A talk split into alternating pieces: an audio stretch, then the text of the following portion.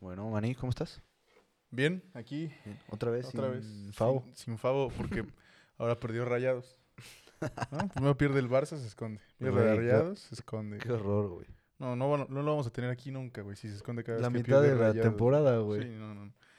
No, este, un saludo a Favo que lo operaron de ahí de algo, entonces no pudo estar aquí con nosotros. De ahí de algo, güey. Parece que le dio así la infección en el yoyopo. No, le quitaron las muelas del juicio. Entonces, pues, pues, está cabrón hacer un podcast así. un poquito. Pero, pues aquí estamos, los de siempre. Así y es. como siempre. Con varios anuncios dominicales y ya con la producción aquí chingando. Sí, ya le valió verga. Y ya tiene el micrófono ahí. ¿eh? Sí, sí. Oh. Sí, ya, a ver, habla. Pero te encantaría. Pero, Pero varios sí, anuncios, ¿no? tenemos varios anuncios. Le vamos a dar Un twist. Un twist. Giro, un giro. Al programa que, si bien pues había quedado cagado y Una habíamos, jiribilla. habíamos pasado la muy cagado, este, creo que nos gustó un poco más. O sea, de los, de los primeros episodios nos empezó a gustar como las partes donde podíamos dar nuestra opinión más que las noticias. Y pues nos sentíamos un poco más cómodos, no solo checa, o sea, no solo repitiendo lo que leemos en Twitter y en Instagram todos los días, Sí. sino más bien pues dejándoles un poco de lo que nosotros pensamos. Y entonces por eso Y a partir También análisis, ¿no? Sí, sí, por eso. Y a partir de ahora eh, va la parte sección, la sección de los miércoles va a cambiar un poco, donde ya no va a ser tanto como un repaso de noticias, sino va a ser como vamos a agarrar las noticias más importantes y les vamos a decir nuestra opinión, ¿no? Y Sí, que, qué o un tema o tiene. algo. Ajá. Y vamos a. Pues cuando no estemos de acuerdo, vamos a discutir. Cuando estemos de acuerdo, vamos a decir por qué estamos de acuerdo. Y pues así va a ser. Las noticias más importantes. Y también nos cambiamos de día. Ya va a salir jueves. Los jueves. Jueves y domingo. Los domingos va a seguir siendo de, de De historias. historias. Cuando hay. Cuando haya. Este. No, esperemos ya. Bueno, no esperamos. retomar. Vamos a tratar de ser Más constantes ya. más constantes, más regulares. Este, pero sí, eh, ya cambiar un poquito este pedo y pues vamos a iniciar para, para ver cómo, cómo les parece. Justo. Entonces, pues, si quieres, corre intro producción.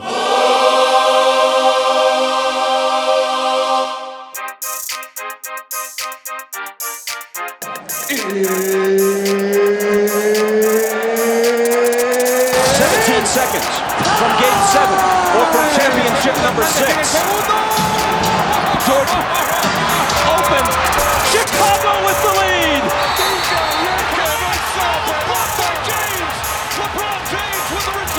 Ahora sí comienzan 90 minutos del deporte más hermoso del mundo.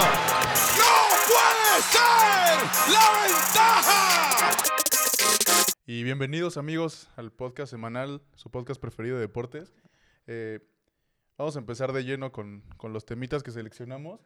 El primero es está, está ahí eh, en la tabla de medio controversial. Sí, de tanto que se ha hablado sobre este jugador. Eh, aprovechamos que viene la Champions este viernes. ¡Uh, la, la chulada! que ya necesario, justo y necesario, güey. Como Sí, dice. Maluma. este, Justo innecesario de millonario. pero sí, ya, ya regresa la Champions. Y con, con el regreso de la Champions salió hoy el tema de, de que Gareth Bale se queda fuera de la convocatoria de, de Zinedine Zidane El adiós de Bale del Madrid. para, para el regreso, para, el, para la vuelta del City contra el Real Madrid, que recordemos que el Madrid va perdiendo 1 a 2 con goles de visitante del City y Está sin duro. Sergio Ramos Está duro, está duro. Y sin Bale. y sin Bale. Ahora. Ahora, ¿qué, ¿cómo le viene esto al Madrid? ¿Qué, qué opinas, güey? O sea, porque a ver. Bale, o sea, es, un- es una figura controversial dentro del vestuario. Sí, Porque, pues, según el Real Madrid, según el entorno de Bale, según todo el mundo, se queda y se queda y se sí, queda. sí, sí. Pero no juega, está lesionado, no figura. Tiene actitudes medio raras, ¿no? Saliendo como que eh, deja entender que le vale madre lo que digan de él. Este, sí se va a jugar golf. Sí, y que- luego en que- las, que- en las celebraciones, por ejemplo, de la liga, pues medio serio, medio apartado ahí como con James, que también ya... Y en la banca disfrutándola. Sí, jijiji, jajaja. que, que con el cubrebocas de, de- De, en los ojos, güey. de bufanda después. Sí, no, no, no. O sea, eso lo tiene haciendo Bale ya bastante tiempo. Y ya bastante tiempo lleva siendo una figura medio controversial dentro del club. Lleva siendo una figura que no, que no tiene regularidad, ya sea por lesiones, ya sea por actitudes, ya sea porque no, no acomoda en el 11 del, del director técnico en turno. De Zinedine.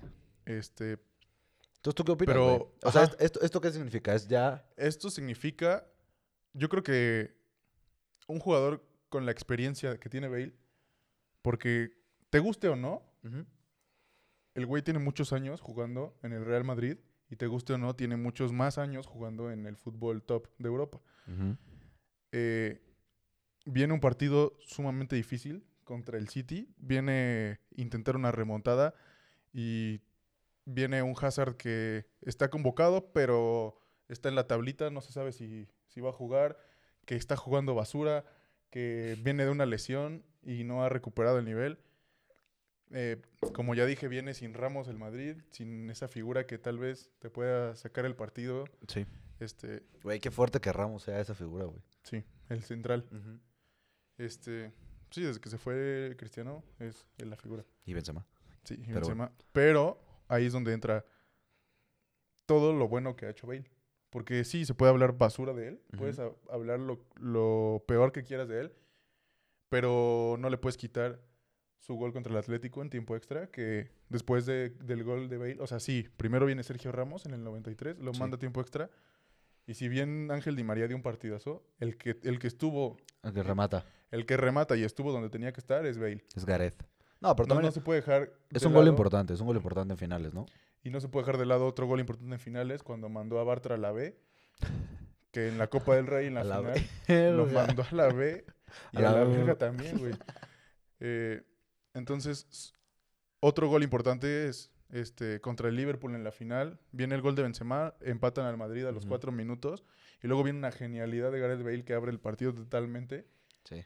Y así hay muchos momentos en los que Bale pesa y tiene importancia dentro de dentro del equipo ya y, en- y en esos torneos no es como que Bale venía siendo figura ni nada no. ni mucho menos entonces eh, yo creo que una figura como él de tanta experiencia sobre todo en la delantera del Real Madrid porque quién va a jugar va a jugar Benzema y- Clavado. y si no está Hazard, pues van a jugar Vinicius y Rodrigo, que digo, en ex- experiencia en partidos difíciles no tienen mucha. ¿Y Marquito? Pues, Yo ahí la dejé. La dejé votando. pues si me, si me dices que Marco Asensio ha, ha definido los mismos Ah, no, títulos no. que Bale ha definido en el Madrid, No, no, no, para nada. Pero. yo sea, digo que, que al el Madrid le va a pesar la ausencia de Bale, eh, porque aunque no fuera alinear de titular, a lo mejor si se te complica el partido y necesitas un veterano que, que sepa inventarse algo para decantar el partido a tu favor, yo creo que Bale debería estar ahí y debería estar considerado. ¿Tú qué opinas? Pues, güey, yo que. O sea, si bien sí, es una. Es un jugador que, si bien no ha sido determinante en, el, en los procesos para llegar a las finales, es un, es un jugador que cuando estamos en la final o cuando está el Real Madrid en la final, define, ¿no? Sí. O sea, lo tiene en la final de la Copa del Rey. ¿O ¿Fueron semis? No, fue la final. En la final. Lo tiene en finales de Champions contra el Liverpool. Contra el, el Atlético. contra el Atlético. O sea, tiene, tiene ese peso específico que tienen jugadores grandes. Pero creo que esto, por fin, o sea, esta, esta es un partido muy importante para el Real Madrid y para, para la temporada de Zidane, ¿no? Sí. Entonces, creo que esta decisión de dejarlo fuera de la convocatoria es por fin el, el rompimiento del Real Madrid con Gareth Bale. Porque ahora no tienen lesión. O sea, no viene jugando nada. Bueno, jugó creo que hace como tres partidos antes. Desde que se reanudó la liga no ha jugado nada, güey. Jugó un, par- un partido y medio. Sí. Medio, medio partido. Bueno. Aún así, pero no tiene lesión, no tiene nada. O sea, nada más está igual, está igual que James, literal. Sí. Banqueteado. Y, y James tampoco lo convocaron. Sí, por eso. A lo que voy es que creo que este es el rompimiento ¿Oficial? que el que y no solo es el rompimiento oficial, sino también creo que es, es el- la salida que encontró el Real Madrid para salirse de un jugador que lleva en la tablita, no es broma, 3, 4 años.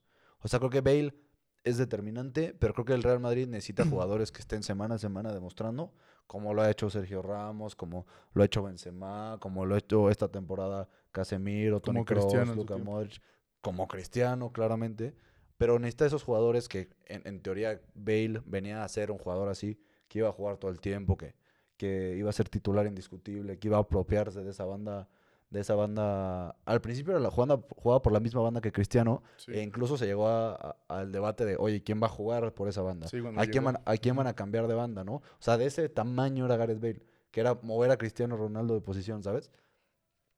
Y creo que por fin el Real Madrid se acaba de zafar de un jugador que n- tiene muchos años sin rendir toda una temporada completa, con goles que justo por su peso específico, que significaron títulos, se ha mantenido el Real Madrid, pero yo creo que esos goles hubieran llegado de, algún, de la mano de algún otro jugador, o, o tal vez no, y por eso sigue, sigue Gareth en, en el Real, pero al final creo que este, este como excusa de, bueno, ok, no juega media temporada, pero en el final metió gol. Creo que por fin ya el Real Madrid se quitó de esa, de esa como opción, ¿no? O sea, si Gareth no juega, no puede hacer eso.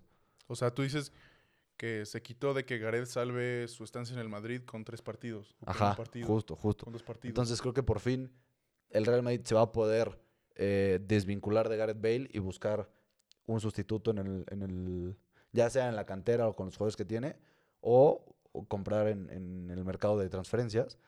Pero creo que por fin se va a zafar de Gareth Bale y de esta situación tan incómoda que vive el madridismo, desde el chiste de la bandera con Gales, de Gales, Golf y Real Madrid en ese orden. O sea, ese chiste muy mal gusto para la afición del Real Madrid. O sea, no le puedes hacer eso al club más grande de la historia, ok. ¿sabes? O sea, yo creo que Gareth rindió más o menos lo que tenía que rendir, medio lo parchó eh, su paso por el Real Madrid con, con grandes goles, con grandes momentos, con muchos como highlights, pero, o sea, el rendimiento general creo que fue pues mucho menor de lo, de lo esperado, por lo menos al principio.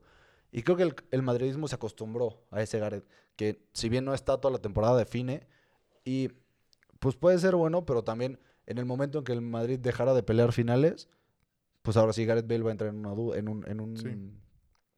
en un cuestionamiento pues, más grande, ¿no? Porque en teoría, desde que llegó con Cristiano, tendría que haber tomado un peso específico en el equipo que nunca tomó, ¿no? Sí, pero entiendo lo que dices, pero esta conversación se ha tenido ya hace muchos años, hace mínimo tres años, y dentro de ese espacio de tiempo vino el gol contra Liverpool, vino ciertos partidos específicos donde Bale sacó a relucir su calidad, porque es un jugador de muchísima calidad. Sí. Este, y creo que el Madrid, si bien, como dices, es una oportunidad para hasta cierto punto deslindarse de Bale, creo que no no se podían dar ese lujo ahorita porque es un jugador que tiene que estar. O sea, o sea, si si me estás diciendo que deberían haber dejado a Bale porque no quieren que Bale sea el autor del regreso contra el City, Ajá. pues me parece algo bastante ilógico que lo dejen fuera por eso, porque pues, si eres el Real Madrid, el jugador de los que tienes, el que te haga el regreso es- o sea, está bien. O sea, si es Bale, me vas a decir que, que los aficionados del Real Madrid van a estar inconformes porque Bale fue el que no, metió no. dos, tres goles. No, para nada. Pero ese es, ese es lo, lo... De eso vive Bale. Sí, claro. A lo que voy es que ese es lo que el Real Madrid se acaba de evitar. Tener que contar a Bale como un jugador de plantilla cuando en realidad solo ocupa un lugar más para Sí. la temporada. O sea, ocupa el lugar de un jugador que sí podría llegar a competir y jugar todos los partidos y estar cada semana, eh, pues, formando parte, ¿no? Y entonces, o sea, creo que este... No, no le quiero llamar la mentira de Gareth Bale, porque no es una mentira, es un gran jugador, pero no ha rendido lo que, lo que se esperaba de Gareth en, en el Real Madrid. Y entonces, esta decisión ya le quitó la oportunidad eh, de demostrar o de tener ese partido salvador que le da una temporada más Real Madrid. Dices, ok, no jugó toda la temporada, hizo 10 goles, hizo 5 goles y 4 asistencias en la temporada, pero metió, que, pero qué goles, ¿sabes? Yo que ese, ese, ese jugador no, no, es, no es un jugador que, que debería jugar en el Real Madrid desde hace ya algunos años. Y como te digo, las finales se pueden definir por un jugador o por otro, pero creo que el, el Real Madrid buscaba en Gareth Bale un jugador de peso específico para toda la temporada y lo tiene y lo que encontró en Gareth Bale es más un, un jugador de momentos.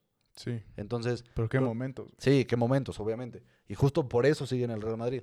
Pero yo creo que se acabó la mentira de Gareth Bale con esta, eh, con esta decisión de no convocarlo. Ahora, si no lo convocaron, si los eliminan y si Gareth Bale sigue en el Madrid, ahí sí no ahí, se va a entender. ahí ya no, se va entiende entender- nada. No se va a entender nada, ¿no? Sí, no, claro. O sea, esto debería significar la salida de Gareth Bale del club. Yo creo que eso significa. O sea, yo creo que eso significa 100% que Gareth Bale el siguiente, el siguiente torneo no va a estar en el Real Madrid. Ok. Así como James Rodríguez tampoco va a estar en el Real Madrid. Eh, y si eso no pasa, entonces estamos, estamos todos locos. Y no entiendo a Zinedine y no entiendo a Florentino. Sí, o sea, si eso pasa, ya ahí hay algo, no sé, algún conflicto deben tener. Pero bueno, mi punto se queda firme y es que el Real Madrid no se puede dar el, El lujo. el lujo de decir, no voy a convocar a Bale porque ya no lo quiero en el equipo, siendo un jugador que te puede resolver un partido tan complicado como el del City. Ok. Yo creo que, si bien no se podría dar el lujo, creo que ser campeón de liga después de, de Sí. 3, 4 años, eh, les da esa como colchón de, ah, bueno, ya queríamos lo que, o sea, ya logramos lo que queríamos conseguir, que era la liga. Y pues, si Es este año, plus. si este año no ganamos la Champions, pues seguimos siendo O sea, los- si la ganan ya es un plus. Sí, o sea, si no ganamos la Champions, seguimos siendo los más ganadores en los últimos cinco años. Seguimos eh, teniendo cinco Champions en seis años. O sea, creo que lo- el objetivo era la liga esta temporada y se logró. Y entonces por eso se pueden tomar este, este tipo de decisiones como más administrativas y que es como medir un poco el impacto mediático que podría tener que Gareth Bale sacara esta eliminatoria. Y entonces creo que creo que es muy importante lo que la decisión y una vez más mi Tito Floren manejando los hilos detrás de la de la del show es una a mí el presi se me hace una, una cosa muy linda Un genio. y creo que maneja las cosas, o sea, maneja muchas cosas que, que nosotros pensamos que pasan y ocurren así como, como por sentado. Y hay que reconocer que Tito Floren, o sea, después de Santiago Bernabéu, debe ser el segundo mejor presidente y director del, del Club Real Madrid. Entonces, yo creo que este, esta no convocatoria de Gareth ni de James significa la salida de ambos. Y con un peso más específico la de Gareth Bale, porque por fin se acabó su mentira en el Real Madrid, porque ya no existe eso de salvar la temporada dos partidos, no existe. Pues ahí, ahí quedan entonces las, Las posturas. eh, ahí coméntenos con quién se quedan. Si con Emi la mentira más grande del Real Madrid o, o yo que defiendo un poco a Gareth. A Gareth. Eh, yo creo que el galés debería jugar y ya. Bueno, Y ya, yo gano. Pero bueno, podemos pasar a la siguiente noticia, que es ya fuera del fútbol. Sí, o sea, porque también, bueno, no aclaramos eso al principio, pero ya, como dijimos, junto con esto de que no hay noticias, o sea, que ya no somos como, digamos, un noticiero, Ajá. este, pues también si no hay un tema de peso, un tema interesante de la Liga MX, por mucho que nos guste, bueno, la vamos a dejar un poquito de lado, a menos que haya algo. Sí, o algo- un tema así controversial. A lo mejor cuando venga el clásico, cuando Ajá. venga, no sé, algo, Sí, sí, sí. que, nos, que nos dé algo, caray. Oficial. Este, pero sí, podemos pasar al siguiente tema, que escogimos un tema que está calentito en las redes, A ver. de- en los jugadores y así, porque salió la lista del top 100 de la NFL Ah, sí, la semana pasada. la semana pasada y todo el mundo se volvió loco porque Mahomes está rankeado en el cuarto lugar y el primer lugar es... Después de quedar campeón. Ajá, está rankeado como cuarto lugar y tercer y es el tercer coreback que sale en la lista. O sea, hay dos corebacks por encima de él. Este, Es Lamar Jackson. Lamar Jackson el es el uno. Luego Russell Wilson es el segundo. luego Aaron Donald Es el tercer y luego jugador. Mahomes cuarto lugar. Recordemos que esta lista no se la sacan de ningún otro lado, la, sa- la sacan, la votan los jugadores. Todos los jugadores votan y dicen, para mí este güey es el, el número uno, para mí este güey es el número dos y ya sacan La lista. la lista del top 100 de jugadores. Eh, ¿qué, qué te parece que Mahomes sea el cuarto lugar en total y sea el tercer coreback que sale en la lista? Güey, es una locura. Yo creo que. A ver. Vamos a hacerlo así. O sea, por ejemplo, lo de Aaron Aaron Donald lo entiendo. Porque. O sea, si lo piensas bien, o sea, entiendo, o sea, es muy difícil medir posición contra posición, pero, o sea, lo que yo hago entonces es como medir, o sea, con su misma posición, cómo es la diferencia de talento o de impacto en el juego, ¿no?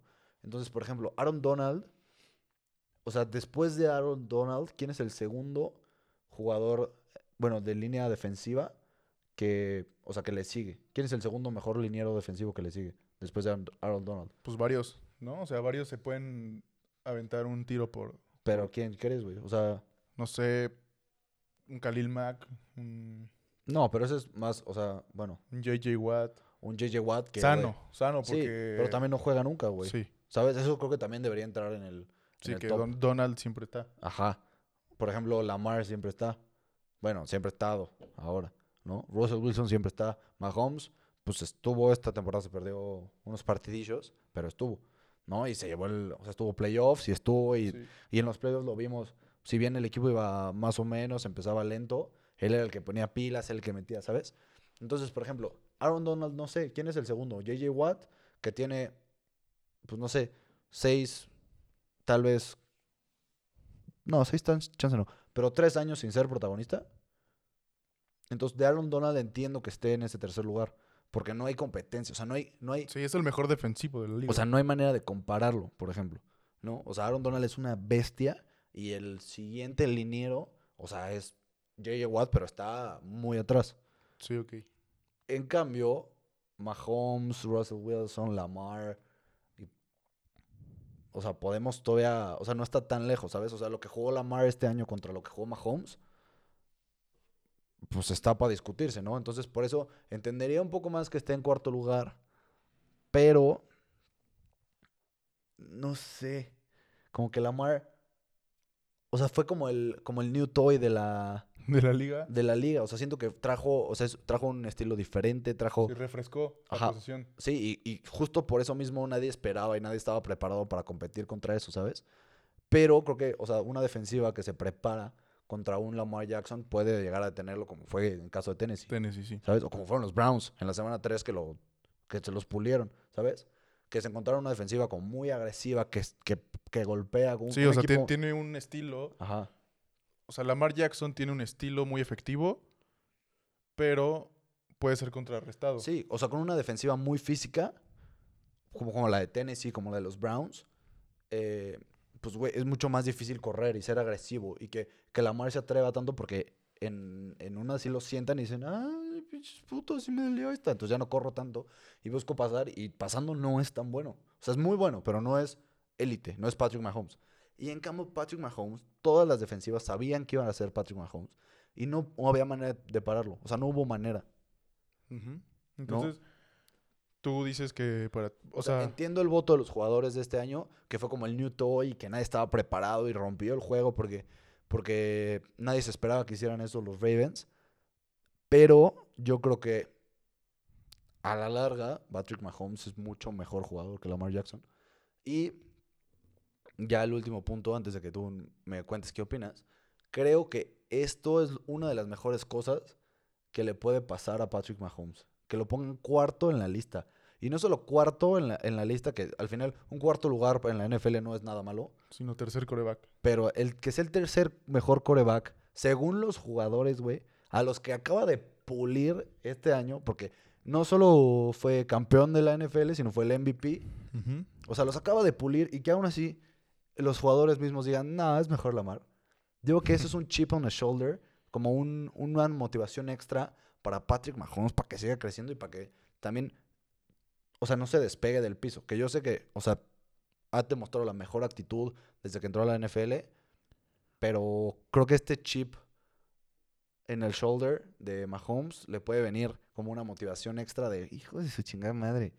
Y, o sea, puede ser como con muchas ganas de demostrar, o sea, con mucha hambre de seguir demostrando, de no puedo creer que estos güeyes que acabo de pulir en la temporada digan que soy el tercer mejor coreback de la liga. Ok. Y, o sea, yo creo que a la larga, este ranking, o sea, lo entiendo el de este año, pero creo que a la larga Patrick Mahomes va a ser mucho mejor que, que Lamar. Y es, un, es una motivación extra que hayan hecho este disrespect a, a Patrick Mahomes, güey. Eh, pues entonces, ¿Tú qué opinas, veredicto final. Eh, Para ti, Mahomes es el primero. Es el uno, sí, Sí. sin duda. Pues yo tengo un, un poquito ahí una opinión distinta. Ajá, la baraja. Eh, no creo que Lamar Jackson sea el mejor coreback de la liga, ni mucho menos. Yo no creo que debería estar en el top 3. No, bueno. Top 5 sí, tal vez el 4. Eh, yo creo que los jugadores, como dices, sí, se dejaron llevar un poco por, por este jugador nuevo que rompió la liga y que hizo mil yardas por tierra y las que tú quieras por aire y no tomó malas decisiones como se esperaba y tiene un buen brazo. Eh, sí, es mucho, juega mucho, es un muy buen jugador.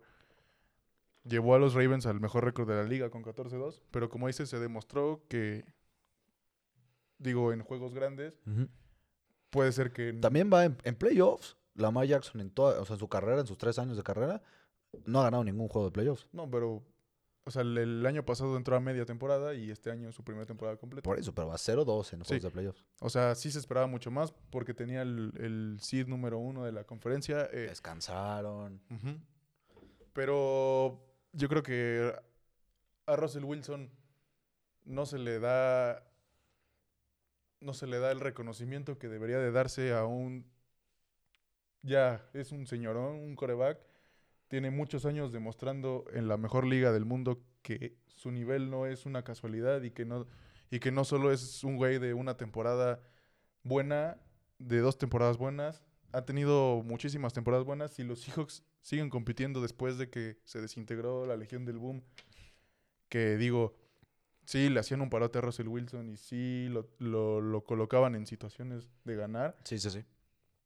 Creo que si los Seahawks siguen compitiendo y siguieron compitiendo después de que se desintegró esa defensiva de no creerse, eh, es por Russell Wilson. Y nada más. Y nada más. Creo que hace magia con lo que tiene. Digo, su mejor receptor es Tyler Lockett, que en unos chips de Mahomes sería el cuarto, el quinto. Es undrafted, además. Eh, creo que no se puede comparar el arsenal que tiene Patrick Mahomes para hacer lo que hace con lo poquísimo que, que tiene Russell Wilson. Digo, no sé, o sea, un rookie, DK Metcalf, que ra- draftearon el año pasado, Uy, la locura, lo, güey. lo ponían como, puta, por fin Russell Wilson tiene algo. Imagínate, un rookie, güey, que ni siquiera, o sea, nada más impresionaba su físico, pero no había demostrado nada en la NFL. Nada. Eh, creo que comparar ese arsenal con Sammy Watkins, Tyreek Hill, Travis Kelsey, Damian Williams, tenían a LeSean McCoy. Creo que el arsenal que tenía Patrick Mahomes para hacer lo que logró las dos temporadas pasadas, porque sí puso unos números impresionantes y sí tuvo mejores temporadas que Russell Wilson, pero Russell Wilson no desmereció para nada. eh, metió a los Seahawks a los playoffs y para mí los metió él solo. O sea, digo, si, si, si ven la temporada y si ven las jugadas que Sí, hacía sí, Russell Wilson y si ven lo que se sacaba de la manga literalmente, eh, muchos juegos de los que ganaron los Seahawks los ganaron gracias a este cabrón. Sí, Y para mí, él es el mejor quarterback de la liga. Atrás viene Mahomes. Entonces, para mí sería Wilson, Mahomes, Donald. ¿Y Lamar? Y Lamar. o-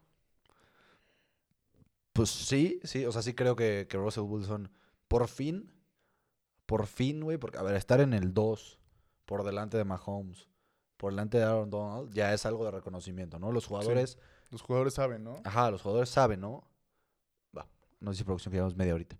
Este, pero güey, justo, justo por fin algo de reconocimiento para Russell Wilson, que yo creo que sin duda es un, un jugador muy infravalorado, que justamente no se le da el reconocimiento porque los Seahawks han entrado a playoffs desde que él llegó a la franquicia. O sea, y los Seahawks antes de él eran un equipo perdedor. Sí, y si en bien. Como, dije, si bien antes podían argumentar como, no, pero tiene la mejor defensa de la liga, tiene la defensa Hace, más dominante. hace Ajá. cinco años. Pero ya seis, fue, ya fue, hace un chingo. Eh, desde, la, desde que perdieron contra los Patriotas el Super Bowl, Se deshizo ahí. este, y no dejaron de competir los Seahawks.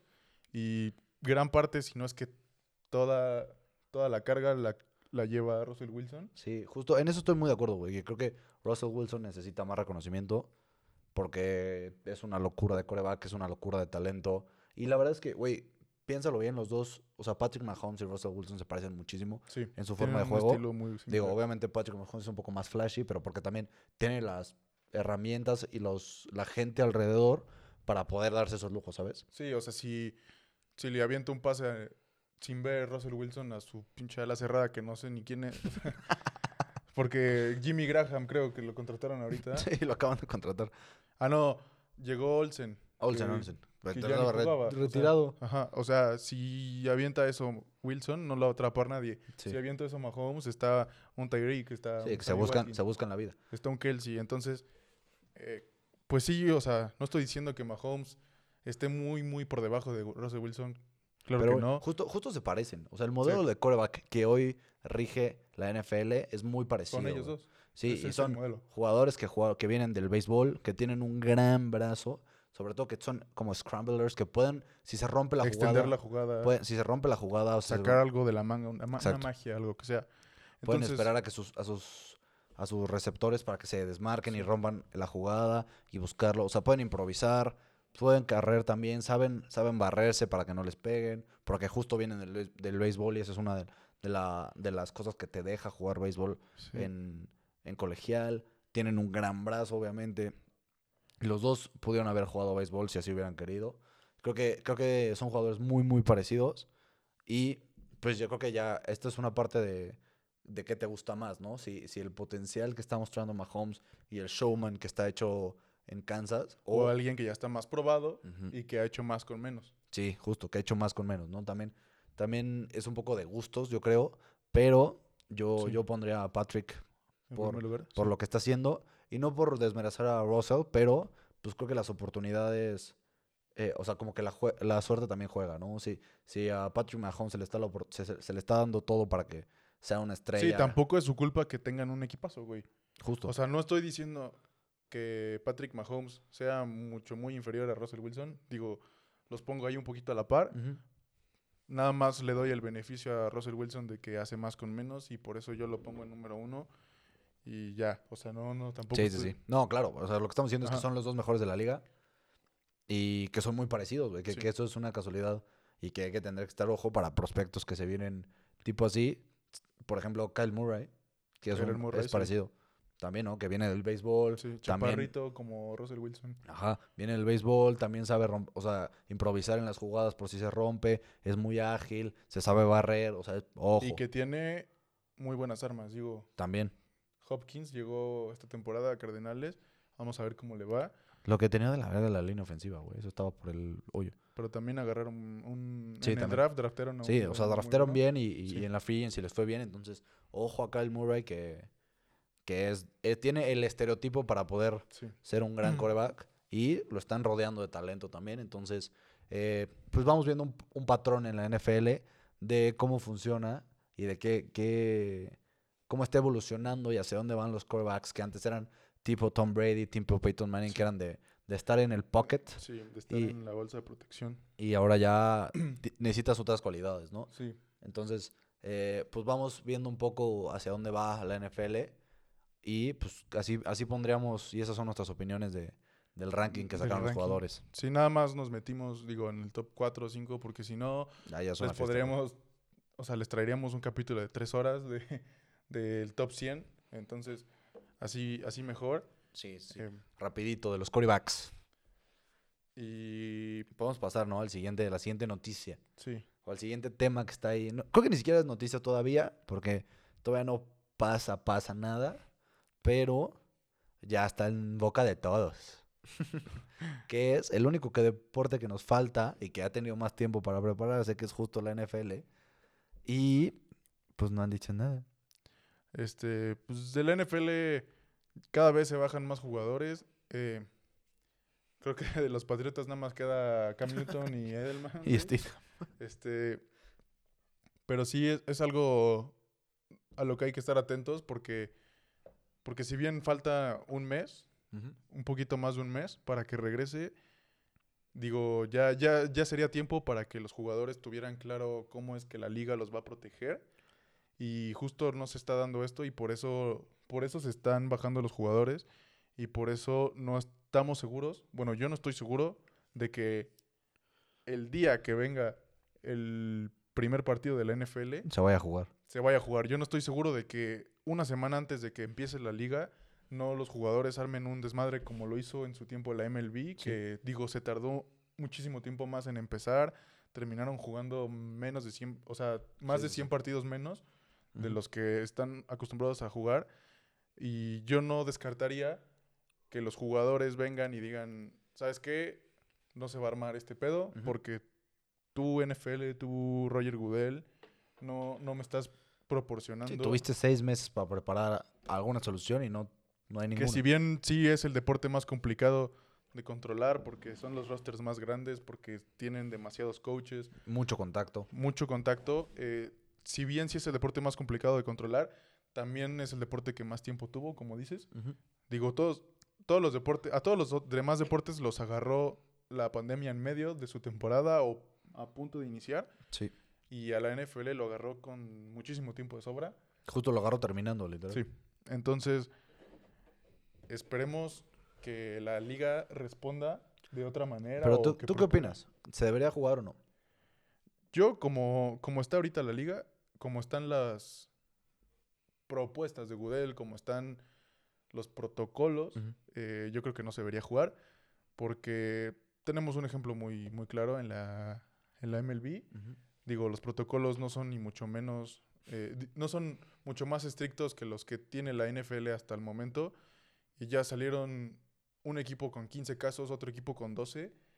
Eh, ¿Qué podemos esperar de una NFL donde son casi 20 jugadores más, donde son muchísimos coaches más, donde va a ser mucho más difícil controlar a los jugadores? Sí, güey. Este, porque con que un jugador decida salir o decida ir a hacer su desmadre, ya contagió, no sé, 10, 11, 12, 13 personas y eso es más. O sea, si no mejoran los protocolos, si no logran hacer. Sé que suena un poco descabellado que la NFL pueda hacer una burbuja como, Como lo la- tiene la NBA. Que, lo está, que es el que mejor lo hizo, ¿eh? Cero casos en dos semanas que llevan jugando ya. Eh, cero casos en 330, algo así, Sí. pruebas. Este, creo que la NBA lo, lo manejó a la perfección. Sí.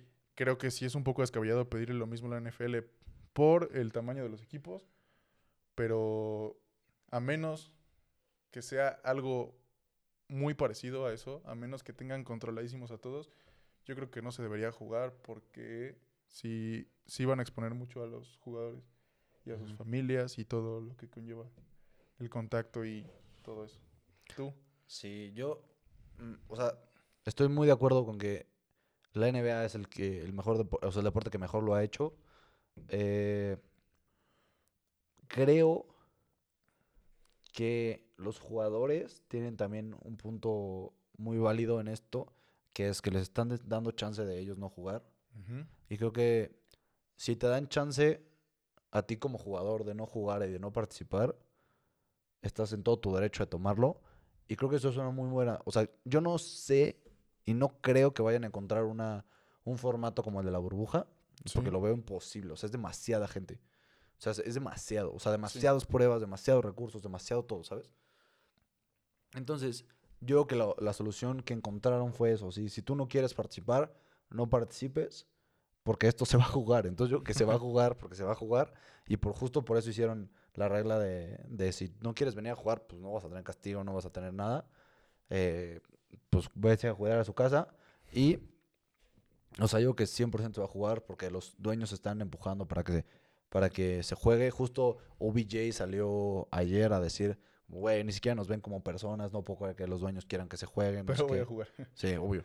Obviamente, güey. Pues justo es eso. O sea, y creo que, insisto, ya lo he dicho muchas veces en, en otros episodios, son deportistas de alto rendimiento, son las personas que menos vulnerables son ante el virus y que si bien pueden causar, por ejemplo, en el staff, en los coaches, un problema, eh, mientras no haya personas como Lou Williams, creo que, o sea, digo, chance es mucho pedir, ¿no? Para un jugador de NFL que está acostumbrado a un ritmo de vida donde, pues tal vez hay menos limitantes, ¿no? Que el resto de personas o que tienen muchas más posibilidades de hacer lo que él quiera. Eh, pero pues creo que también es un poco de conciencia, ¿no? En los jugadores. Y, y a pesar Sí. de que muchos sean jóvenes y muchos eh, apenas sean su- sus primeras como experiencias, como pues siendo no te voy a decir que famosos, pero teniendo estas posibilidades, Sí. formando parte de un espectáculo tan grande como es la NFL. O sea, creo que esto se va a jugar sí o sí. Y quien se quiera bajar, se puede bajar, pero va a haber, va a haber fútbol americano esta temporada. Sí.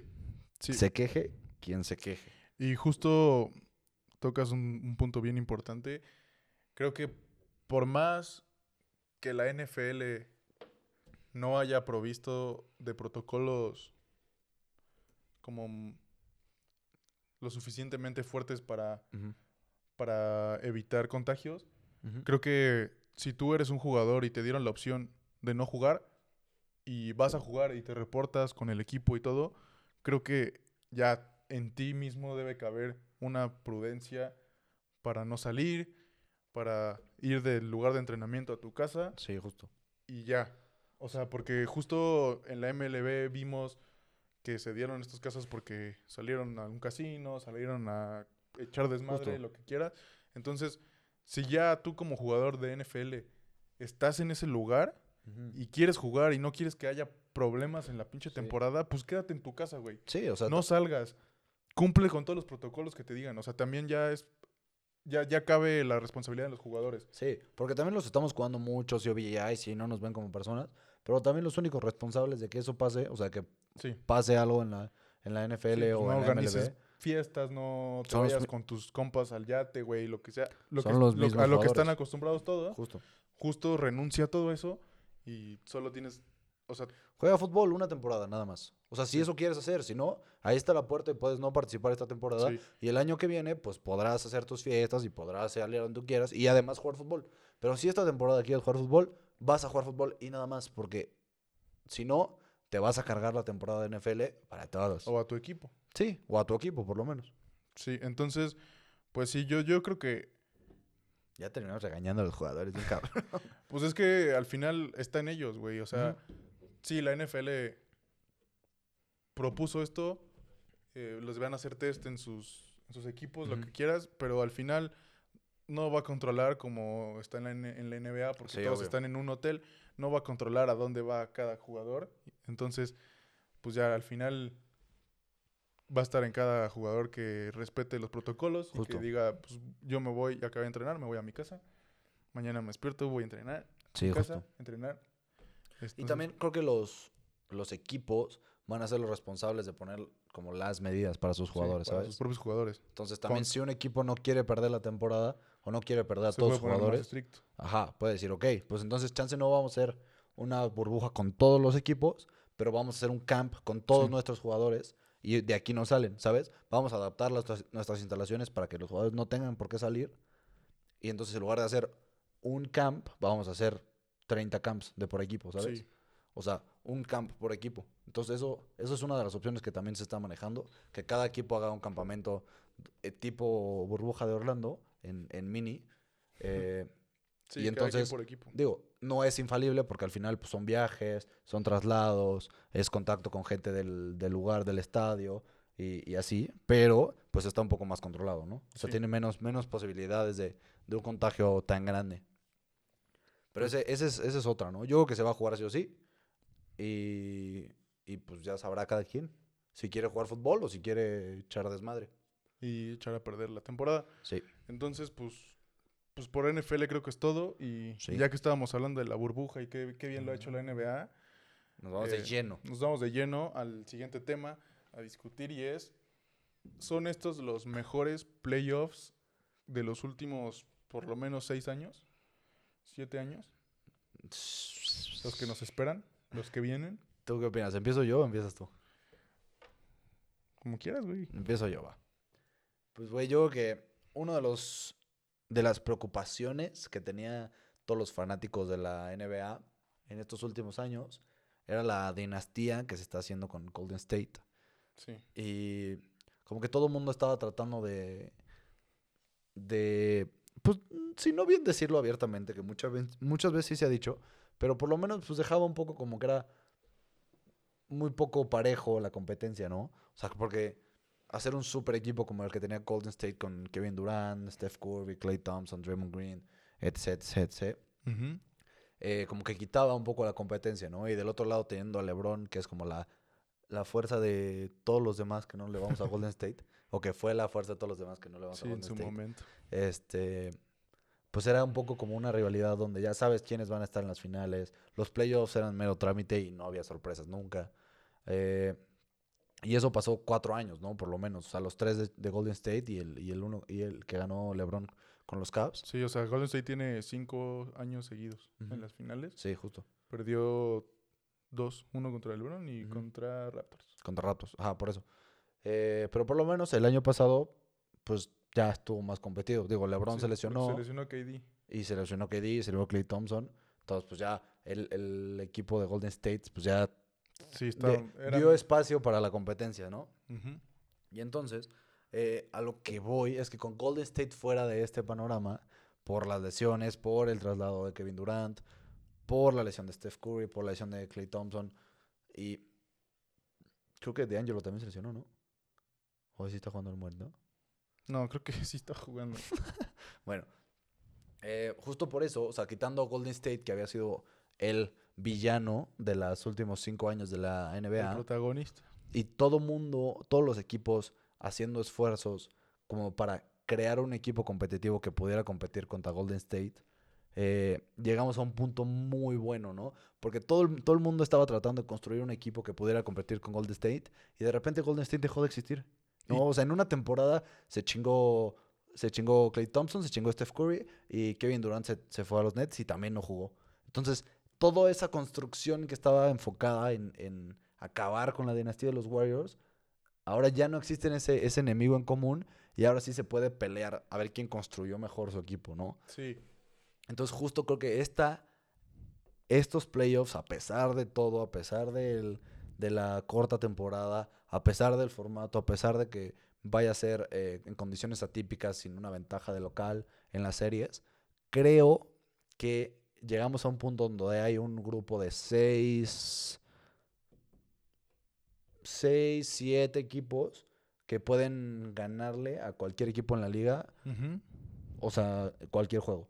Entonces creo que estamos a punto de ver, si bien la rivalidad Golden State-LeBron ha sido una belleza de disfrutar, porque ha sido, yo lo he disfrutado muchísimo, Sí. eh, creo que estamos a punto de ver los playoffs más emocionantes que hemos visto en los últimos fácil 5 o 6 años, Sí. sin duda. Y, y también, o sea, yo estoy de acuerdo, van a ser los playoffs más, pues más competidos de los últimos años. Y, o sea, son unos playoffs tan difíciles que hasta el favorito no es, digamos, no es unánime en la vista de todos. O sea, No es favoritísimo. no es- ajá, o sea, digamos, el primer lugar de cada conferencia, Lakers y Bucks, no te puedo asegurar que esos dos equipos van a llegar a la final. Sí, como todos los años pasados, ¿no? Que sabíamos que la final iba a ser Golden State contra LeBron, ¿no? Este, creo que, como dices, muchos equipos se construyeron muy bien y otros surgieron la temporada pasada. Justo. Dígase eh, Westbrook yéndose con Harden, dígase Kawhi y Paul George llegando a Clippers, dígase Anthony Davis llegando a Lakers. eh, y así podemos seguir, no sé, Jimmy Butler al Heat, eh, los Celtics que... se- CP3 a Oklahoma. CP3 Oklahoma que nadie daba un peso por ellos y, Y están jugando al De hecho, al momento que estamos year. grabando este, este podcast, le van ganando a los Lakers. No, y acaba de ganar el, el técnico del año. Sí, Billy, Billy con, los, Donovan. co- con los coaches. Ojo, ya me lo aprendí. Este, pero sí, por ejemplo, Oklahoma le está pegando a Lakers, Oklahoma va en sexto lugar. Este, entonces, creo que son unos playoffs donde, si bien puedes decir, ok, AD y LeBron, Kawhi y Paul George tienen los nombres y tienen, digamos, la jerarquía para hacerme creer que ellos son los favoritos y que ellos van a llegar. Sí, sí tienen los nombres, sí tienen la jerarquía, pero ya a la hora del juego, Ojo. todos los equipos son complicados. Eh, podemos repasar rápido los, los, los equipos que... Que digo, están en, en la burbuja de campeonato, digamos. En la mini burbuja. O sea, si están todos en la burbuja, los que están en la mini burbuja de campeonato, que este año no está en mini. Pero, eh, güey, A ver, yo creo que Lakers Clippers, clavado. Sí. Bucks, clavado. Raptors, Raptors, clavado. Heat, Celtics. Heat, Celtics, Que clavado. son los cuatro con posibilidades del lado del este. Sí. Y luego del otro lado. Y del están- oeste creo que son muchos más los que pueden dar la sorpresa. Sí. Porque digo, unos Nuggets con todo el equipo sano, Pero es que. pues todavía le queda. O sea, O sea, pero no quedan, está. quedan cinco partidos. No, yo sé, pero no, Jamal Murray que regresa. pero no está.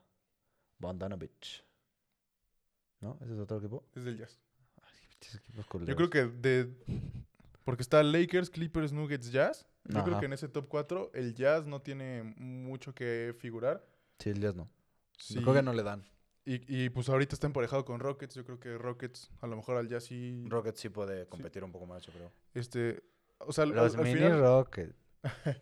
al final yo creo que en estos playoffs, sobre todo en la conferencia del oeste, no hay un equipo, no hay un rival que tú digas, puta, me tocó, Qué belleza. me tocó Dallas, güey, qué chingón, ya pasé. No, mames, no, no, se puede. Y Dallas es el séptimo. Sí. Y en el octavos, ahorita están los Grizzlies, pero yo creo que no van a llegar. Van a ser Yo, los Blazers. yo creo que los Trailblazers van a llegar. Y, como, Y ojo. y yo creo que ningún equipo se quiere enfrentar a Damian Lillard, a y- McCollum, a, Y a, Le- a Carmelo. a Carmelo y a Nurkic en, Sí, el no. primer, en el primer round. Creo que es un equipo sumamente difícil. Nos puede decir Westbrook lo que, Epa, lo que vivió el año pasado junto con Paul George. Sí, güey, contra Los despacharon en seis partidos. Sí. Eh, Qué serie, güey, de Damian Lillard. uf. Entonces creo que se nos vienen unos playoffs increíbles. Lindísimos. Y creo que el campeón va a estar del lado del oeste. O sea, quien logre superar esa conferencia tan competida y tan, Sí, tan sea, dura, güey. tan dura, creo que quien salga de esa conferencia puede ganarle, y no fácil, pero puede ganarle al que salga de la conferencia del este. O sea, a los Bucks, a los Raptors. A los Bucks, Raptors, Celtics o el Heat, que son los que yo veo como más, con más Sí, güey. posibilidades. Sí, sí, sí, yo creo que, yo creo que también, pero está duro, güey. O sea, Sí, creo está muy duro, muy duro. O sea, si me dices, "Elo- elige un favorito ahorita, Ay, cabrón. Yo te digo Lakers y no porque le vaya solamente a los Lakers. O sea, creo que juntar nombres, o sea, que juntar a, a dos monstruos como Anthony Davis y LeBron y no decir que tu equipo es el favorito al título, pues algo estás haciendo mal. Y en récord, en temporada regular, Sí, claro, claro. eh, lo han demostrado que están jugando muy bien. Ya aseguraron el primer lugar de la conferencia más competida. Mm, creo que en playoffs LeBron crece muchísimo. Y AD Está no tiene mucha experiencia en playoffs. Desaparece. No tiene mucha experiencia. Ha llegado tres veces en su carrera, pero De- no es tanto por su culpa. Digo, jugar en un equipo como Pelicans y quejarte de que solamente los llevaste tres veces, no mames. Te deberían hacer una estatua por llevarlos, aunque sea una vez a playoffs. Aunque sea una vez. Este, entonces, yo creo que juntar esos nombres y, o sea, si tú me dices, güey, hay un equipo con LeBron y Anthony Davis, pero no es el favorito, mm, no se me. O sea, creo que tienen que ser los favoritos. Creo que esos dos nombres juntos es algo que tienen que aprovechar y que si no salen campeones Es un fracaso. es un fracaso rotundo. güey. Eso sí. O sea, estoy de acuerdo que si, si no salen campeones, si son las expectativas que... La verdad es que, o sea, si LeBron no sale campeón cada año, es un fracaso. O sea, porque es LeBron, güey. O sea, y no, y no lo estoy diciendo como, como tirándole a LeBron por no salir campeón No, o sea, es más un halago, güey. O Ajá, sea, es más como, es güey. que LeBron está muy cabrón. Entonces, si no sales campeón, es como, ah, ¿por qué no salió campeón LeBron? Porque está muy cabrón, ¿sabes? Pero creo que nos vamos, nos vamos a pasar directo al siguiente tema, que ya quedó claro que van a ser los, los playoffs más competidos en mucho tiempo, pero creo que el siguiente tema es este. Lakers Clippers, que son los dos equipos que yo creo que están mejor preparados no solo para llegar a la, a la final de la NBA, pero para llevársela, ¿no? Contra, sea contra Giannis, sea contra Pascal, o sea contra Tatum o, o contra Jimmy Butler. ¿No? O sea, creo que los Clippers, y aquí nos vamos a pelear, porque yo creo que los Clippers son el equipo que tiene la mayor profundidad de jugadores Sí. Y yo que eso en un, digo, si bien venimos de un descanso de cuatro meses, donde en teoría los jugadores pues tendrían que llegar muy frescos y así, y a los Clippers, pues todavía al final los veo como muy relajados eh, en términos de que están dejando salir a sus jugadores, de que han tenido un par de escándalos, de que, o sea, no están jugando todos juntos a pesar de no tener química. Al final, creo que el peso específico, y, y yo entiendo que LeBron y Edith se te puede hacer una mejor dupla, pero por ejemplo, el tercer mejor jugador que hasta antes de regresar a la burbuja era Danny Green, está jugando nada. Y ahora Kyle Kuzma tomó un rol un poco más importante y está jugando muy bien. Pero, o sea, pensar que tu cuarto mejor jugador sea Danny Green y no está jugando nada, y tu quinto mejor jugador sea Dwight Howard, o Caruso, o, Dion Waiters. o Dion Waiters, por ejemplo. Eh, También recordar que se bajó Avery Bradley, que sí, era, obvio, obvio, obvio. era un referente en los Lakers. Sí, sí, sí. En los Lakers nada más. No, en, en defensa sí es de los mejores Sí. de la liga. Sí, sí. Pero bueno, o sea, o sea, ya estamos hablando de hoy. O sea, creo que el, la profundidad de banca y de quinteto inicial que tiene los Clippers le van a dar las herramientas suficientes para aguantar series tan duras como las que plantea la conferencia. Porque se pueden ir a siete juegos, se pueden ir a, a overtime. Bueno, no- ya no va a haber overtime, ¿verdad? ¿Y no playoffs? No, en playoffs. Ah, ok. Bueno, en, en temporada regular no hay overtime, pero en... No, sí hay. ¿También? Entonces, ¿en dónde no Hay, hay hay overtime? un chingo que se van a ¿Dónde overtime, no hay overtime? que se han ido. Ah, en NFL no hay overtime. No, me, me estoy confundiendo. Lo siento. Pero eh, a lo que voy es que la profundidad de banca en una conferencia tan dura como la que van a competir, eh, creo que a la larga o en la final de conferencia puede pesar muchísimo, ¿no? O sea, si bien, insisto, venimos de un parón de cuatro meses, eh, creo que al final jugar diario un juego de playoffs, que se puede ir overtime, que es un desgaste no solo emocional, pero físico, eh, con un LeBron de 35 años que si bien está jugando lo que él quiere, pero son 35 años, seas quien seas. eh, creo que unas estrellas más jóvenes como Paul George y Kawhi, acompañados de Lou Williams, de Montrez, de Pat Bev, de Ivan Subach. O sea, creo que el- el- la profundidad que tienen los Clippers para lo difícil, y no estoy diciendo que sean un mejor equipo, solo estoy, y ni que tengan mayor potencial ni, ni nada. Lo único que estoy diciendo es que su, su profundidad en el formato y en, lo, y en el contexto que se va a jugar la conferencia pueden terminar siendo mucho más beneficiosos porque van a estar jugadores menos cansados, jugadores que pueden compartir la responsabilidad mucho mejor y que si Kawhi Leonard no tiene un buen partido, Luke Williams puede tener un muy buen partido. Si Paul George no tiene un buen partido, Pat Bev puede tener un buen partido. Si Montrezl Harrell no tiene un buen partido, Iván Subic de repente te puede regalar 12, 15 puntos. O sea, lo que voy es que tienen muchísimos jugadores que pueden como reparti- repartirse la, responsabilidad y eso en una conferencia tan dura que se van a ir a, series largas seguramente porque tienen muy buen nivel todos los equipos, va a terminar pesando al final. Y yo creo que los Clippers se llevan el, el- el campeonato este año y justo por lo mismo, porque no hay una dupla tan buena 1-2 que es Kawhi y Paul George con un con un Que esté rodeado. que esté rodeado de tantísimo talento y tantísimos buenos jugadores y un muy buen coach coach como es Doc Rivers. ¿Sabes? O sea, entonces yo creo que por eso, por eso Clippers, a pesar de que no, a pesar de que no tienen carisma, porque son, uno son los Clippers, dos, pues Kawhi no es un, no es un jugador que tenga muchísima conexión con los fanáticos, no es un, o sea, no es un referente que salga y hable y tenga momentos, o sea, momentos dentro de la cancha los que tú quieras, pero fuera es una persona más reservada. Y Paul George, pues creo que es un muy buen segundo, segunda estrella, ¿no? Entonces, yo creo que los Clippers, por el contexto de la conferencia, por la profundidad del roster y por lo dura que, que va a estar y las series largas, al final, y no porque sean más talentosos ni nada, sino porque tienen eh, más jugadores que son capaces de definir un partido, se van a llevar el campeonato este año. Por mucho que me duela decir eso.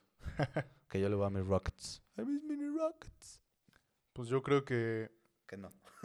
No, pues yo lo dije antes que tú. yo creo que los favoritos son los Lakers. Y digamos, la clave va a estar en que en que los jugadores que los rodean empiecen a hacer el step up, en que los jugadores que los rodean empiecen a dar las mejores versiones de ellos y que, digo, la, la final de conferencia se espera obviamente un Lakers Clippers. La temporada, la, la, la serie en la temporada regular quedó 2-2. Ujú. Desde ahí ves lo, lo parejo que está el, el duelo. Eh, si bien en el último partido no estuvo Lou Williams, no estuvo Montrezl Harrell, vez. eh, pues los Lakers también No jugaron. estuvo Pat Dev tampoco, ¿sí? Sí. Sí. Los Lakers también jugaron sin Avery Bradley, que estaban acostumbradísimos a, a su juego. No, no jugó Rondo, está lesionado. Entonces, eh, al final, yo creo que esos partidos se van a decidir, o esa serie, si es que sí se da Lakers Clippers en la final de conferencia. Que también es un, es un volado, güey. Sí. Es Pero- un volado, porque ya lo dijimos. O sea, puede, o sea, los Blazers te pueden Sí. sacar a. Sí, en, en- en una buena serie que se rifan los, los Blazers, adiós. Pero manteniéndonos en el libreto de que se va a jugar un Lakers Clippers final de conferencia, creo que se va a resumir esa serie. Por más de que el roster sea el más completo de la liga y lo que quieras, creo que se va, esa serie se va a definir en partidos grandes de las dos figuras de parte de los dos lados de los equipos. Sí, obvio. Si en esa serie LeBron y AD no dejan de responder, creo que es muy difícil que a un que a esa dupla le puedas ganar si los dos están enchufados y los dos están jugando a su mejor nivel. Y eso es lo que espero de, o sea, eso es lo que espero que hagan los Lakers y por eso le doy el duelo y le doy las finales, sobre todo por la experiencia que tiene LeBron James y cómo va a liderar a ese equipo. Ok. Entonces, yo por eso le doy el favorito a Lakers. Pues, pues, habrá que jugarse algo, güey. Un refresco. Ajá. no, Una rapada. Jalo. Hola, hombre, yo no. Digo, yo, yo no es como que tenga pedo rapándome. Entonces, eso es algo que a ti sí te dolería. Ay, sí, un chingo. no jalo. Pues, pues así quedan nuestros, nuestros favoritos Para la NBA. para la NBA. Y podemos pasar a la última. Pues. Es- este es un, un tema que sale rápido, digo, tendencia, la última tendencia del, de esta semana, ¿no? de esta, de esta semana, digo, es algo que le, le platicaba a Emi desde antes del episodio y es algo que quería compartir con ustedes eh, porque, pues no más, porque, porque es un equipo muy popular y es un No. equipo que lo que digamos puede generar, puede generar ahí algo. Opiniones divididas. Opiniones divididas, muchos van a estar de acuerdo, muchos no, y eso nos gusta. Y la verdad es que yo empecé este podcast sin saber nada, bueno, muy poco, Muy poquito. de, de este deporte. Y, güey, cada vez me gusta más, cada vez lo veo más. O sea, es impresionante lo, lo que hace compartir un deporte, ¿no? Porque, Sí. o sea, yo, yo había visto béisbol muchas veces en mi vida, pero no fue hasta que, o sea, lo hemos visto juntos, hasta que empezamos a, a comentarlo, a que, me, a que me lo explicaran, a vivirlo, que, que le agarré un gusto muy cabrón al béisbol y estoy traumado. Tengo, o sea, es como cuando, cuando tienes juguete nuevo, literal, y estás como o como pendejo. cuando empiezas una serie, ¿no? Nueva. Ajá, Te literal. clavas. Literal, estoy ahí como un niño. Y yo así nada más de, me preocu- estoy preocupadísimo de que la temporada vaya a jugar 60 partidos. No lo puedo creer. Estoy preocupadísimo. Y por, por eso a los que a los aficionados dicen, güey, ¿cómo puedes ver, no sé, 160 partidos? No, no, no, 162 ya. partidos?" O sea, yo ya lo entendí perfectamente. O sea, yo, yo era ese güey que es como, güey, nadie ve béisbol. Sí. Es de hueva. Y. Y luego cuando, Cuac, güey. O cuan- sea, cuando entiendes por qué es el, el rey de los deportes, es una belleza. Es una belleza. Estoy enamorado del béisbol. Tengo tres semanas enamorado del béisbol. y por eso hoy vamos a hablar de béisbol, porque ya me enamoré. sí. O sea, antes, antes no cabía mucho en el podcast, pero ya. Pero sí, ya, ya que los dos sabemos que, bueno, yo ahí voy. ¿Para qué tampoco? Apenas estoy conociendo a mis Angels. ¡Ajá! Que ya, ya agarró partido y le va a los Angels malísimos. Nada más No, tienen no. al mejor jugador de la liga y ya. Pero, Pero qué uniformes.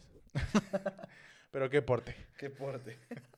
Bueno, el tema es, este, si, si ustedes se- son fan del béisbol, Que se empató un récord esta semana. se empató un récord y justo hoy que grabamos este Mm. video, volvió a conectar cuadrangular, tres carreras. El juez. El juez Aaron Judge, eh, puta, un jugadorazo de la liga. El pelotero de los Yankees. Eh, digo, empató el récord de Alex Rodríguez, que es una leyenda del béisbol. Esposo de J-Lo. ¿Qué más quieres?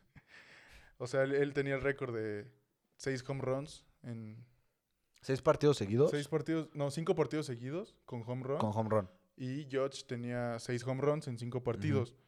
Este. Lo o sea, ni siquiera Babe Ruth había logrado eso. Lo tenía nada más Alex Rodríguez. Lo empataron Judge. Y aquí viene el, el- el tema a discutir. O bueno, no a discutir. Nada más. Ahí les va, la es bomba. un statement. Es un. es un. O sea, si me lo quieren discutir, ahí. Ahí se los dejo. Pelense solos. Este, porque si bien Aaron Judge es la cara del béisbol en el marketing, porque juegan los Yankees, porque es el jugador más popular de los Yankees, Porque está mamadísimo. y, ajá, y porque, y porque, pues, o sea, en todo el mundo, el- si les dices, "D- dime un equipo de béisbol, te van a decir Yankees, y si has hablado, y si has oído hablar de los Yankees, es muy probable que hayas oído hablar de Aaron Judge. Entonces, si bien, si es bien entendido que Mike Trout es el mejor jugador de las grandes ligas, Representing a mis Angels. nadie, Ya pedí la playera. nadie conoce a Mike Trout como conocen a Judge. O sea, Sí, ¿no? los Angels no son conocidos. Solamente los que Los saben. conocedores, de verdad, como yo, le vamos a mis Angels. O sea, lo que voy es que creo que a través, a, a raíz de las lesiones de Judge, se ha dejado de lado un poco Su el- talento, ¿no? O sea, su lo- talento, el incluirlo en las conversaciones de quiénes son los mejores jugadores de la liga o quién es el mejor jugador de la liga. Sí, o sea, yo soy de los que opina que Mike Trout sí es el mejor jugador de la liga. Y luego viene un desmadre, un- una pelea que si bien puede tener un poquito de ventaja Mookie Betts, el, el fielder de los Dodgers, el Mookie. eh, creo que se ha dejado de lado el nombre de Judge en ver quién viene tercero o quién viene pisándole los talones a Mookie Betts, porque creo que con tanta lesión se, ol- se- se olvida, se deja de lado un poco todo el, el talento que tiene el juez y pues prácticamente yo vengo a como a decirles que Judge es el tercer mejor jugador de la liga. Yo le voy a los Dodgers. Entonces, ahí en esa conversación entra Bellinger, entra, entra Yelich, entran muchos jugadores, pero creo que lo que está demostrando el juez, lo que está demostrando que puede hacer sano y que puede hacer, eh, es de los mejores defensivos, es de los mejores ofensivos. Este, en su año de rookie, Está guapo. Baila bien. Cocina. ya ponle casa, güey. No, Chofer. que te ponga. sí, no mames. Ya, güey, va a poner casa al imbécil. Hazme el favor. No, pero a lo que voy es que, eh, de- desgraciadamente, debido a sus lesiones, se deja un poco de lado todo el talento que tiene y todo lo que contribuye al equipo. Sobre Y- todo que, que están, o sea, tiene como los momentos importantes. Sí, o sea, también es clutch. Es súper no clutch. en los playoffs juega bien. Este, digo, encontrarle un pero a Judge está muy difícil. Tal vez las lesiones, pero eso es algo extra. sí, Digo, obvio. O sea, él no puede controlar que no le rompa la mano un pitcher, güey. Justo, güey, eso no mames. Entonces, este, Eh, ojo, yo Kelly, estúpido. Es broma, me caes de huevo. Este, entonces, pues al final, Judge tiene todos los méritos. Tiene muy pocos años en la liga comparado a otros peloteros.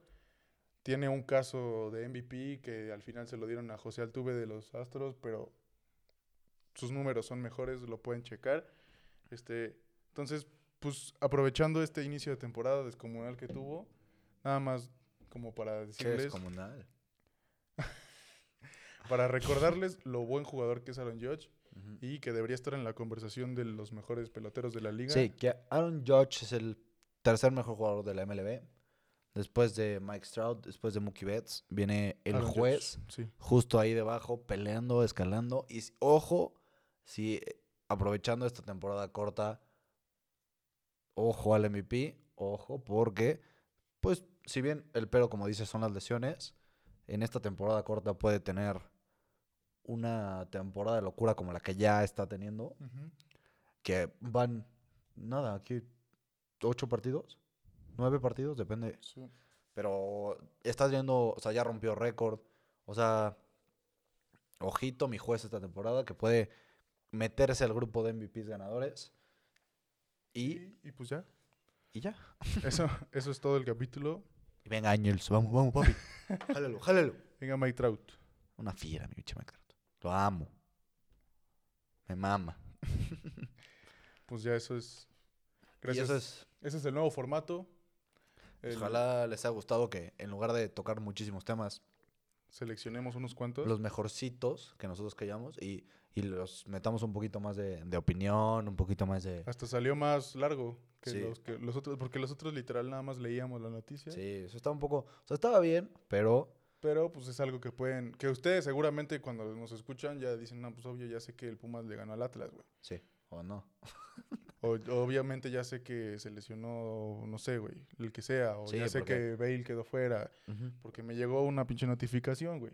Entonces, Está un poquito... Sentimos que es un poco más interesante decir como, ok, Bale quedó fuera, pero ¿esto qué significa? Sí. Y esto a dónde nos lleva, Sí. y esto, ¿sabes? Y, y todo esto. Entonces... eh, esperemos que les haya gustado.